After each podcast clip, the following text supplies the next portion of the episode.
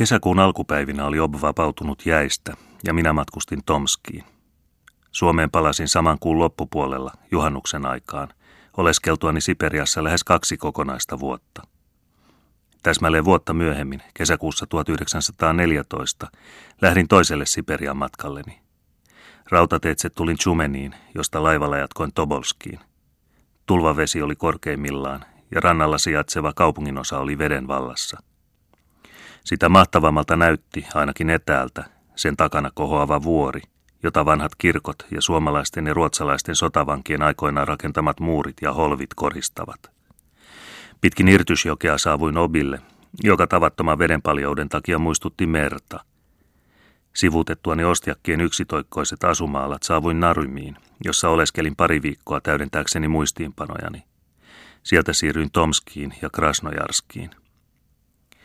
Suunnitellessani toista Siperian matkaani olin ajatellut lähteä Jenisejokea pitkin aina jäämeren rannoille, päästäkseni lähemmin tutustumaan niin sanottuihin Jenisei- ja Avam-samojedeihin, joiden kieltä tähän asti olin vain ohimennen tutkinut. Syistä, jotka eivät riippuneet yksinomaan minusta, saavuin kuitenkin niin myöhään Krasnojarskiin, että laiva oli jo ennättänyt lähteä pohjoista kohti. Koska en tällä kertaa halunnut pitentää matkaani yli talven, päätin jättää näiden heimojen tutkimisen vastaisten matkojen varaan ja lähdin aivan päinvastaiseen suuntaan, nimittäin etelään, Sajanin vuorten pohjoisille rinteille. Aikaisemmin olen maininnut, että minä vuonna 1912 ystäväni I.I. Bernikovin avulla erästä pienestä Abalakovan nimisestä metsäkylästä löysin muutamia kamassisamojedien kieltä puhuvia henkilöitä.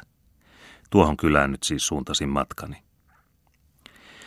Varustauduttuani Krasnojarskissa muun muassa hyvillä aseilla, jotka ovat välttämättömiä tässä piirissä, lähdin retkelle siinä mielessä, että tällä kertaa suorittaisin loppuun vuonna 1912 aloittamani tutkimukset tämän häviävän heimon keskuudessa.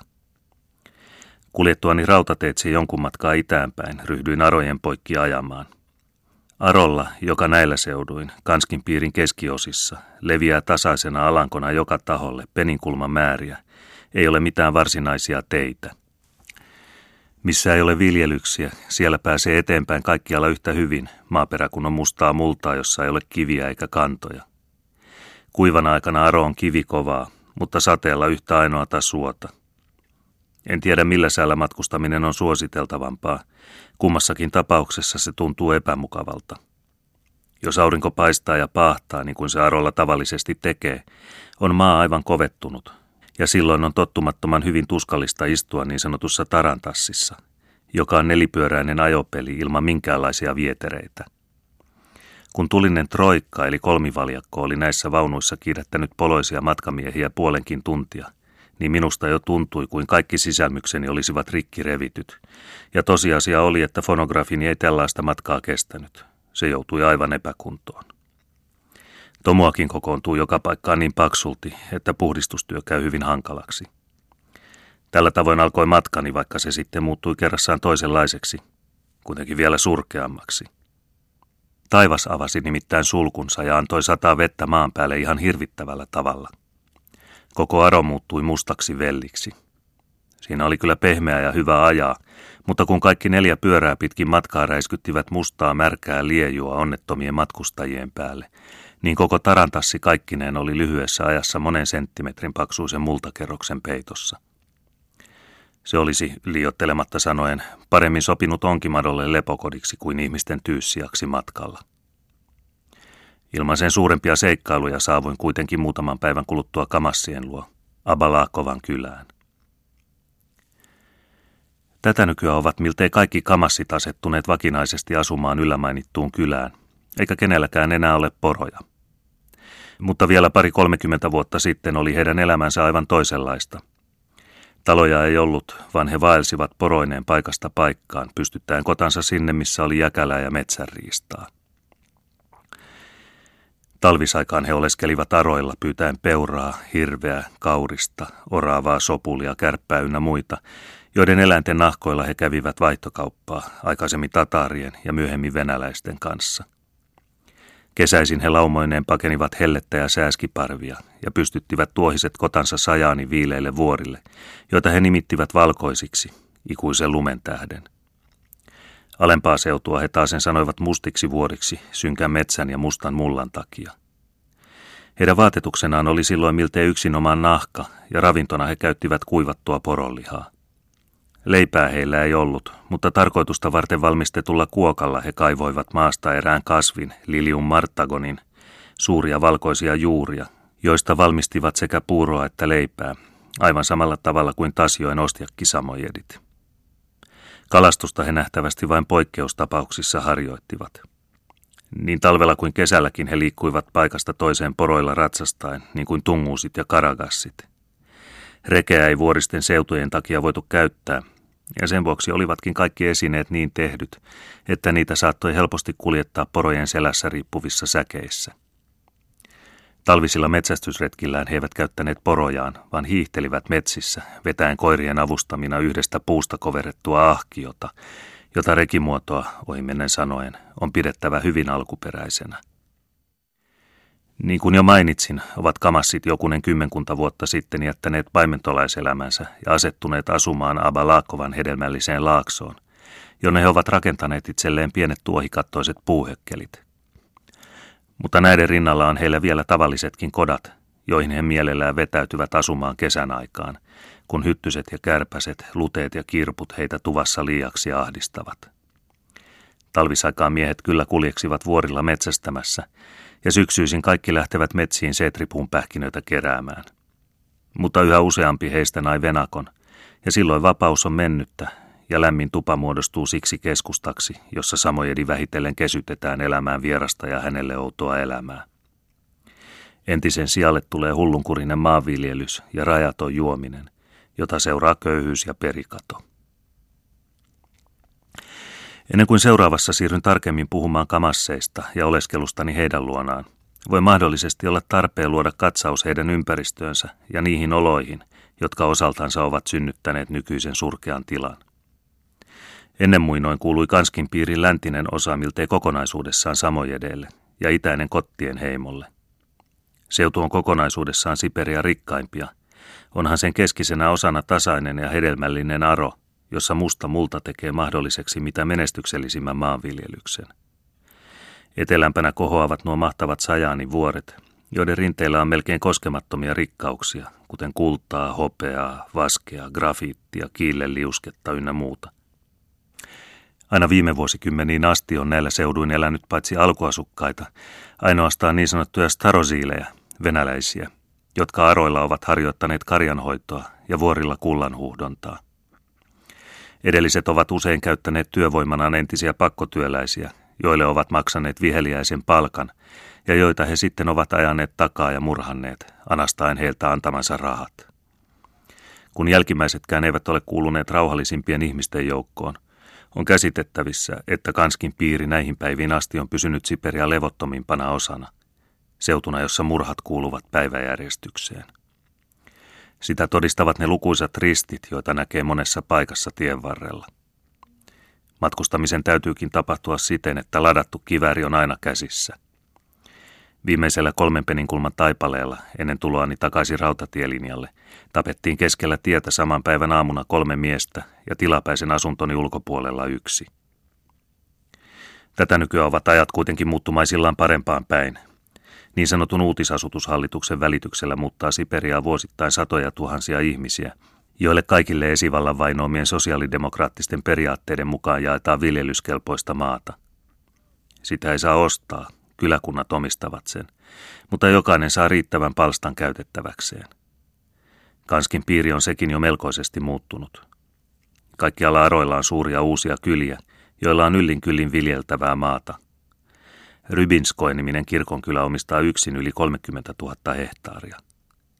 Metsiä ei ole paljon, mutta melkein kaikkialla on runsaasti kivihiiltä, jota kylien asukkaat käyttävät tarpeihinsa – Uutisasukkaita on täälläkin kaikilta Venäjän valtakunnan ääriltä, ja kun he kaikki, mikäli mahdollista, pyrkivät säilyttämään kansallisuutensa kieleen, pukuun ja asutukseen nähden, niin muodostuu näillä seuduilla matkustaminen hyvin opettavaiseksi vaellukseksi, ikään kuin jättiläismäisessä ulkoilmamuseossa. Kun Aron puolelta nopeasti leviävä venäläinen asutus ja kullankaivajayhtiöt sekä eri kansallisuuksiin kuuluvat metsästäjät estävät alkuasukkaita rauhassa ja menestyksellä harjoittamasta entisiä elinkeinojaan, ja kun heidät pakotetaan vetäytymään hyvinkin rajoitetulle alueelle, sekä ainakin osittain omaksumaan vieras kulttuuri, on ymmärrettävää, että he vähitellen luopuvat entisestä elämästään ja sulautuvat muihin.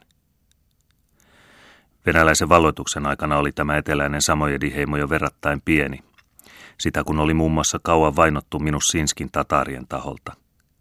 Kastreenin aikoina se oli lukumäärältään noin 150 henkeä, mutta 1875 se oli vähentynyt 90, ja nykyään kuuluu siihen suunnilleen 50 henkeä. Niiden joukossa yli puolet sellaisia, joilla on venäläinen äiti. Nykypolvesta osaa ainoastaan kahdeksan henkeä kunnollisesti omaa kieltänsä, ja kun nuorin heistä on noin 45-vuotias, on varmaa, että heidän isiltä peritty samojedilaiskielensä jonkun vuoden perästä on kokonaan hävinnyt. Muut puhuvat tataria ja nuoremmat miltei yksinomaan venättä. He väittävät itse syyksi tähän ilmiöön sitä, että kamassin kieli on liian vaikeata oppia.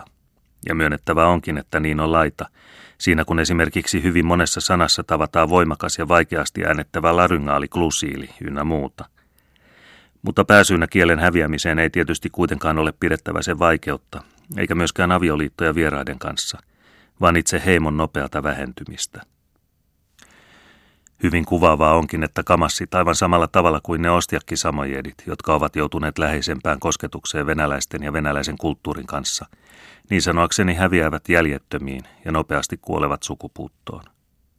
Syyt ovat samat, mutta täällä ne esiintyvät vielä selvemmin – Kamassienkin keskuudessa tämä ilmiö ensikädessä johtuu lasten tavattoman suuresta kuolevaisuudesta. Tilastosta, jonka siellä oleskellessani laadin, käy ilmi, että kuolleisuus niissä perheissä, joissa sekä isä että äiti ovat samojedeja tai muita läheisiä alkuasukkaita, on noin 73 prosenttia. Niissä perheissä, joissa äiti on venäläinen, on lasten kuolevaisuus ainoastaan 19 prosenttia ja elämään on jäänyt 81 prosenttia. Samalla on merkille pantava, että syntyneiden koko lukumäärä edellisissä perheissä keskimäärin on ollut seitsemän lasta, mutta sekaavioliitoissa ainoastaan viisi. Siitä huolimatta on melkein koko nuorempi polvi puoleksi venäläistä. Tämäkin pieni tilasto osoittaa puolestansa todeksi sen, että alkuasukasten lapset fyysillisesti ovat noita muita paljon heikommat. Tämä ei johdu huonosta hoidosta tai ravinnosta, vaan vanhempien heikkoudesta, joka taas sen aiheutuu monesta syystä, muun muassa siitä, että he liian äkkiä ovat jättäneet entisen elämänsä ja siirtyneet täydellisesti venäläisiin oloihin, omaksuneet venäläiset tavat kaikessa äärimmäisyydessään sekä joutuneet sen kulttuurin vaikutuksen alaisiksi, joka ei sinänsä omaksuttuna näy sopivan millekään luonnon kansalle. Asetuttuani heidän keskuudessaan työskentelemään tulin siis heti huomanneeksi, että kohtalo oli ollut minulle suopea kun en päässyt tällä kertaa pohjoista kohti matkustamaan. Sitten viime käyntini olivat useat vanhemmat ihmiset jo kuolleet, ja nyt olivat enää jäljellä vain nuo kahdeksan omaa kieltänsä taitavaa kamassi samojedia. Minulla oli työssäni kaksi vakinaista kielimestaria, toinen niistä nainen, mutta sittenkin minun täytyi muiltakin pyytää tietoja, kun halusin saada selvyyttä harvinaisemmista sanoista. Alussa herätti työni täällä niin kuin muuallakin suurta uteliaisuutta – ja kulkiessani talosta taloon kyselemässä noita outoja sanoja ynnä muuta, seurasi minua usein pitkä jono naisia ja lapsia. Kun minä lisäksi ryhdyin esineiden keruuseen ja perhosia sekä kovakuoriaisia kokoilemaan, niin monet luulivat, että hullu oli joutunut heidän luokseen. Kuvittelen, että he katsoivat minua jotenkin samoilla silmillä kuin lappalaiset englantilaista, joka talvisaikaan kuljetti Lapin poikki isoa laivaa ja Pallasjärven rannalle rakennutti Engelsmannin kirkon. Lääkkeitteni avulla ja kiskomalla kipeitä hampaita heidän leuoistaan saavutin sentään vähitellen luottamusta. Ja kun kylän vanhin eukko, melkein 90-vuotias muija, oli kertonut näkemästään kastreenista, niin minutkin tunnustettiin järjelliseksi ihmiseksi. Ohimenne mainitsen, mitä tämä ainoa Siperiassa tapaamani henkilö, joka oli nähnyt kastreenin, minulle jutteli. Hän muisti kuuluisan maanmiehemme hyvin, sillä tämä oli asunut hänen perheensä kodassa viisi vuorokautta – koko ajan kysellen heiltä sanoja. Hän muisteli vielä, että tämä kookas muukalainen oli kovasti sairastunut heidän luonaan. Jaloissa oli hänellä ollut suuret sojottilaiset poronnahkasaappaat, mutta koska talvi juuri silloin teki tuloaan, oli hän heillä ompeluttanut itselleen samojedilaisen talviturkin. Lapset voitin pian puolelleni antamalla jokaisesta minulle tuodusta perhosesta tai muusta itikasta sokeripalasen. Siitä oli seurauksena, että he perosen nähdessään innostuneena huusivat, sokeripala lentää, ja täyttä kyytiä juoksivat sitä takaa ajamaan, kunnes saivat viskatuksi ainoa vaatekappaleensa, paitansa, sen päälle, jolloin he itse vielä varmuuden vuoksi heittäytyivät vatsalleen päällimmäiseksi, ettei sokeripala millään muotoa pääsisi lentämään pois. Vanhempi kyläväki kuunteli ihmeissään fonografiani, joka osasi laulaa heidän omia laulujaan ja kertoa heidän kielisiään satuja yhtä hyvin kuin he itsekin. Täten muodostui oleskeluni heidän luonaan erittäin hauskaksi. Olen harvoin tavannut ystävällisempiä ihmisiä, ja voin melkein sanoa nautintorikkaiksi niitä monia iltoja, jotka heidän seurassaan vietin pimeän tullen kylän suurimmassa tuohikodassa. Siellä minä istuin kuuntelemassa juttuja entisaikojen ihanasta elämästä valkoisten vuorten Alppijärvien rannoilla tai otteluista Kontion kanssa mustilla vuorilla. Siellä sain kuulla mietelmiä maailman menosta, vieläpä siitäkin tärkeästä kysymyksestä, mitä kamassit arvelivat maailmansodasta – heidän mielestään ei mikään muutu, jollei Kiinan keisari ryhdy sotaan, sillä jos hän ei liikahda, niin maailma pysyy ennallaan. Olivathan he Sajaanin vuorilta nähneet hänen valtakuntansa rajan, vaikka eivät itse olleet uskaltaneet painua alas laaksoihin. Mutta näkemästään he tiesivät hyvin, että hänen maansa on niin suuri, että jos sitä vertaa isoon talviturkkiin, niin valkoisen saarin valtakunta on sen rinnalla vain kuin kaulus tai hiha – siitä syystä he eivät sodasta välittäneetkään kerrassaan mitään. Tällaisena iltoina sain myöskin muun muassa ensi kerran selville sen, että kamassit vielä uskovat vanhoihin jumaliinsa ja uhraavat niille. Tämä oli minulle suuri yllätys, sillä joka Streen mainitsee heidän kaikkien mukaan olevan uskovaisia ja hartaita kristittyjä. Nyt kävi kuitenkin ilmi, että heillä ei ainoastaan ole omia jumalia ja yksityisuhreja, vaan vielä yleisiäkin, joihin koko heimo ottaa osaa. Mitään ihmeellistä ei ole, että esimerkiksi metsästäjä kaadettua jonkun suuremman otuksen uhraa metsän ja veden hengille.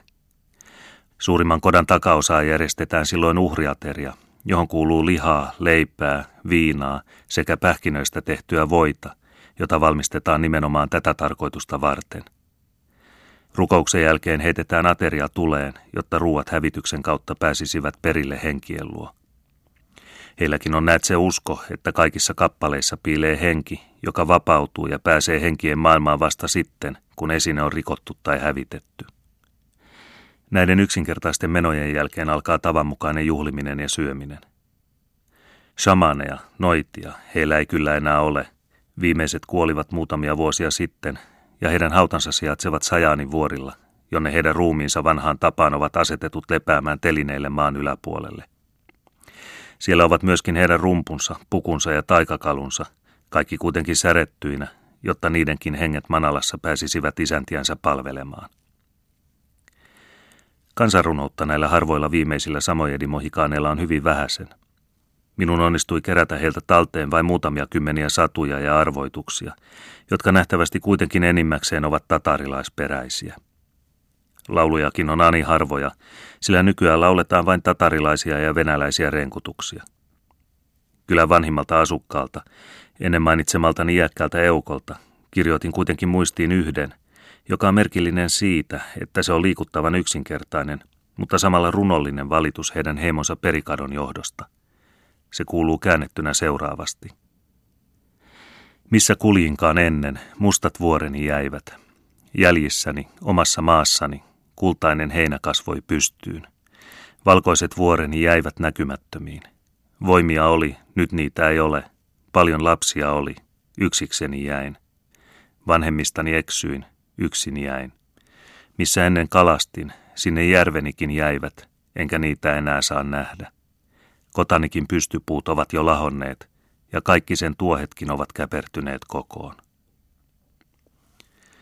Tämän laulun sai myös fonografiini lauletuksi, ja kun koneellani sitä laulatin, kokoontuivat samojedit kuuntelemaan. Muistan selvästi, kuinka he kaikki, jotka sanoja ymmärsivät, kävivät vakaviksi, ja kuinka he lopulta, niin ukot kuin akatkin, pyyhkivät kyyneliä silmistänsä. Tunnelma kävi vielä järkyttävämmäksi, kun eräs pieni poika selitti, että hänen aikoja sitten kuollut äitinsä oli torvessa laulamassa.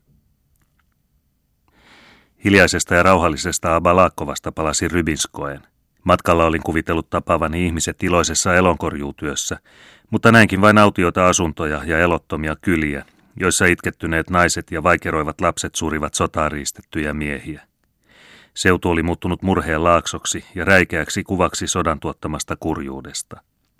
Erässäkin mökissä oli seitsemän pientä orpoa. Isä oli kaatunut ja äiti oli kuollut synnytettyä viimeisen. Toisin paikoin eivät naiset jaksaneet omivoimin korjata viljaa, ja nälkä odotti heitä. Myöhemmin olen lukenut, että isorokkokin on armottomasti näitä seutuja ahdistanut.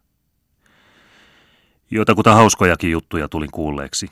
Minulle kerrottiin muun muassa eräästä naisesta, joka oli saanut tiedon saksalaisten lentokoneiden tarkkaamisesta. Hän oli kiiruhtanut Pristavillua ja ilmoittanut nähneensä sellaisen eräällä niityllä. Tarkempi tutkimus oli kuitenkin osoittanut, että lentokone oli ollut vain kotka, josta nainen oli katsonut asiakseen ilmoittaa, koska hänelle oli kerrottu noiden outojen ilmassa lentävien vehkeiden muistuttavan suurta lintua. Olen omin korvin kuullut samoilla seuduilla asuvien naisihmisten tiedustelevan, että onko se saari jonkinlainen kotka.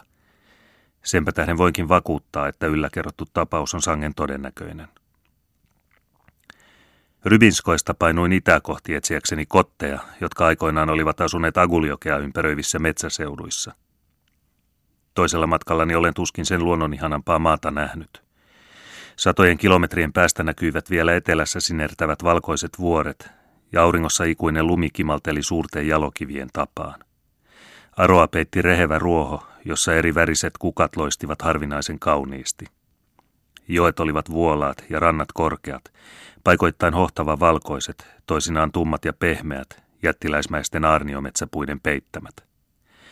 Matkustettuani hyvinvoipien ja suurten, satojen talojen muodostamien kylien ohitse saavuin autiommille seuduille – Kaukana muista asutuksista sijaitsi vähäpätöinen Agul, missä sanottiin kottien asuvan.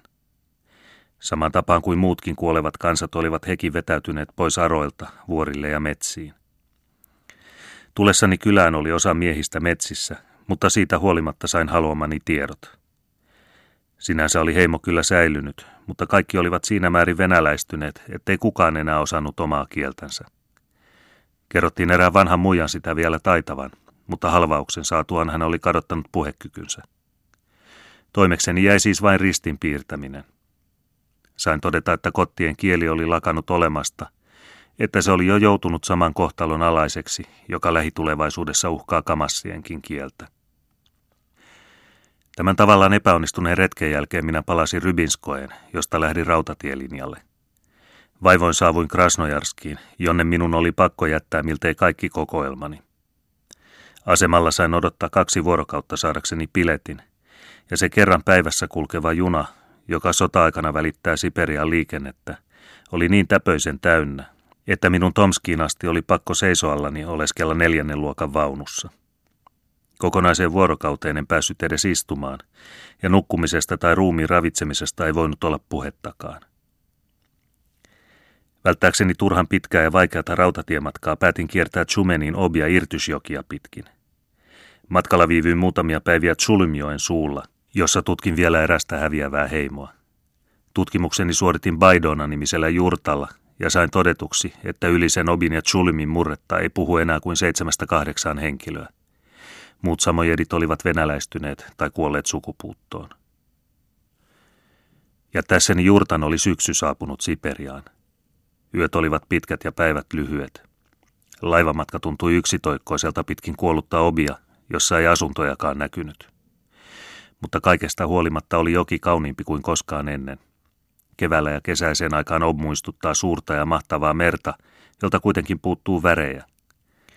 Pakkanen muuttaa metsät ja viirakot keltaisiksi ja punaisiksi, ja äsken paljaat rannat kasvavat rehevää viheriäistä ruohikkoa.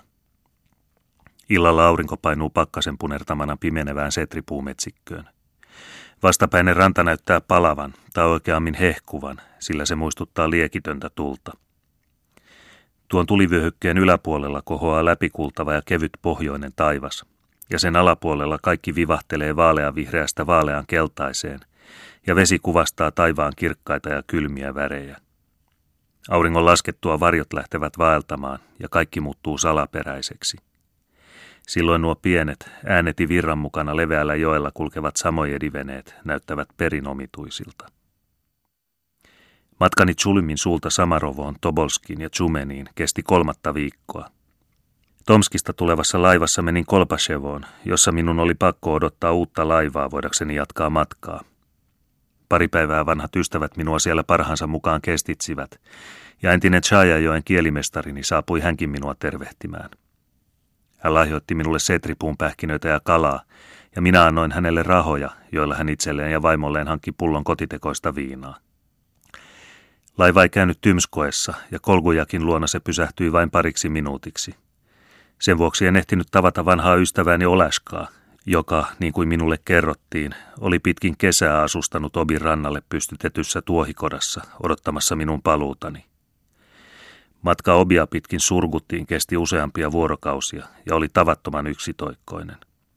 Venäläisiä taloja ei näkynyt juuri ollenkaan, ja syksyn saavuttua olivat ostiakkienkin teltataikoja sitten hävinneet.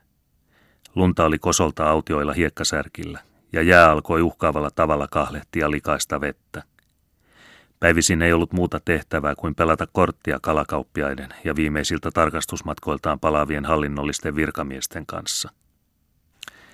Näillä kutsunnasta vapailla seuduilla ei sodan herättämä mielenkiinto ollut suuri, ja tästä asiasta sukeutuvat keskustelut olivat nekin laimeat. Ulkonäöltään narumia muistuttavasta ja ihmisistä köyhästä surgutista matkustin lähellä Samarovoa sijaitsevaan Njälinan nimiseen kylään. Siellä tapasin maanmiehen, maisteri T. Lehtisalon, joka pitkät ajat oli läntisessä Siperiassa tutkinut jurakkeja ja heidän kieltänsä. Paraikaa hän tutki niin sanottuja metsäjurakkeja sokean kielimestarin avulla. Hauskan yhdessäolon jälkeen lähdin suuren obin rannalla sijaitsevalle hiekkasärkälle, siellä odottaakseni viimeisen sinä syksynä kulkevan laivan tuloa. Se ei kuitenkaan pysähtynyt siksi autiolle paikalle, ja minun oli pakko pitää tarkkaa vahtia, jotta en myöhästyisi. Kolme vuorokautta oleskelin tuolla lumisella hiekkasärkällä. Tavarani olivat edeltäkäsin ladotut pieneen veneeseen, ja minulla oli sitä paitsi siellä kaksi soutajiksi hankittua miestä. Me emme saattaneet poistua rannalta mihinkään, vaan meidän täytyy kuluttaa aikamme alati palavan nuotion ääressä. Tuulia satoi lunta, ja nuotiosta huolimatta minua paleli, kun ei ollut takkia eikä turkkia. Nukkumisestakaan ei jäätyneellä maalla tahtonut tulla mitään. Kolmantena yönä tuli laiva, ja pimeydestä ja suurista laineista huolimatta onnistui minun tavaroineni kiivetä kannelle. Matka Tobolskiin muodostui sangen jännittäväksi yhä laajemmalti jäätyvän joen takia. Kaupunkiin saavuimme parisen vuorokautta myöhästyttyämme, mutta kuitenkin hyvissä ajoin – Vesi oli sentään siinä määrin laskenut, että samalla laivalla jatkaminen kävi mahdottomaksi. Pienempi alus lähti vuorokautta myöhemmin Chumeniin, ja minun oli sitä odotellessani pakko viipyä tuossa vanhassa kaupungissa, joka sodan johdosta oli kokonaan muuttanut muotoaan. Siellä oleskeli näet monta tuhatta Saksan alamaista ja sotavankia. Erikoista huomiota herättivät tällä niin kaukaisella paikkakunnalla komeapukuiset itävaltalaiset upseerit. Tasan 200 vuotta aikaisemmin oli siellä samassa asemassa elänyt suomalaisia ja ruotsalaisia miehiä, ja oli mahdoton olla tekemättä vertailuja. Siihen aikaan Venäjän valta perustettiin, ja sitä muistellessani mietin, mitä lähin tulevaisuus oli mukanaan tuova. Vangit tuntuivat kärsivän pakkasesta ja oudosta ruuasta, mutta näyttivät kuitenkin reippailta ja juhlivat paraikaa Antwerpenin valloitusta – Tobolskista lähdin pienessä laivassa, jonka lastina oli seetripuunpähkinöitä ja tatareja. Saapuessani laiturille ei lastia vielä oltu otettu, ja minä sain nähdä, miten se tapahtui. Pakkanen oli tuima, tuuli jäätävän kylmä, ja parempiosaiset ihmiset esiintyivät lämpimiin turkiksiin puettuina. Sillalla seisoi pitkävillaisiin siperialaisiin lammasnahkalakkeihin ja väliin kaapuihin puettuja tylynnäköisiä miehiä, vanginvartioita paljastetuin miekoin ja ladatuin kiväärein. Niiden välissä liikkui vaivalloisesti pitkä jono kalpeita ja laihtuneita olentoja raskaat säkit selässä, harmaapukuisia pakkotyöläisiä. Käsiin ja jalkoihin kiinnitetyt lujat rautaketjut kalisivat kaameasti, ja minun oli mahdoton kauan kuulla tuota kärsimyksen musiikkia, jota onnettomien huokaukset ja vartijain ärjymiset säästivät.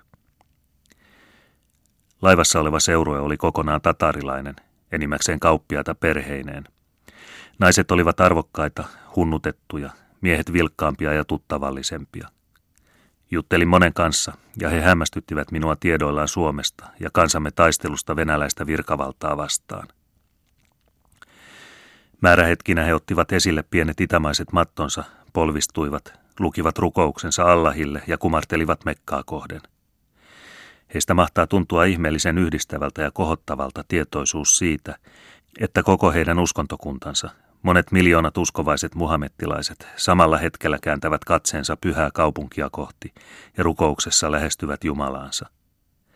En nauranut heidän peseytymismenoilleen tai heidän uskonnolliselle hartaudelleen, mutta hymyilin nähdessäni heidän kompassi kourassa ottavan selkoa oikeasta suunnasta. Laiva kääntyi pitkin kiemurtelevaa jokea, ja kompassi niin kuin tataritkin kääntyivät uskollisesti sen mukaan. Matkalla sivuutimme Harmajan kylän, joka sijaitsi Liejuisella rannalla. Se oli Pokrovskoe nimeltään, ja siellä oli surullisen kuuluisa Rasputinin koti. Chumeniin saavuin lumimyrskyssä juuri ennen kuin jää peitti koko joen. Sielläkin toistui sama hankaluus pilettien suhteen kuin Krasnojarskissa. Juna oli täpötäynnä väkeä, enimmäkseen rintamalle matkustavia sotilaita. Jokaisella asemalla sai nähdä liikuttavia hyvästijättöjä, itkeviä naisia ja totisia miehiä. Mutta kuta enemmän lähestyimme Pietaria, sitä harvinaisemmiksi tulivat tuon tapaiset kohtaukset. Ne väistyivät antaakseen tilaa toisille. Vastaan tulevat junat olivat nekin viimeistä paikkaa myöten täynnä ihmisiä, mutta niissä näki haavoittuneita ja sairaita sekä vankeja. Matkan varrella sai siis pikakuvien muodossa nähdä eri puolilta sodan tuottamaa surua ja kurjuutta, sen kärsimyksiä ja synkkyyttä.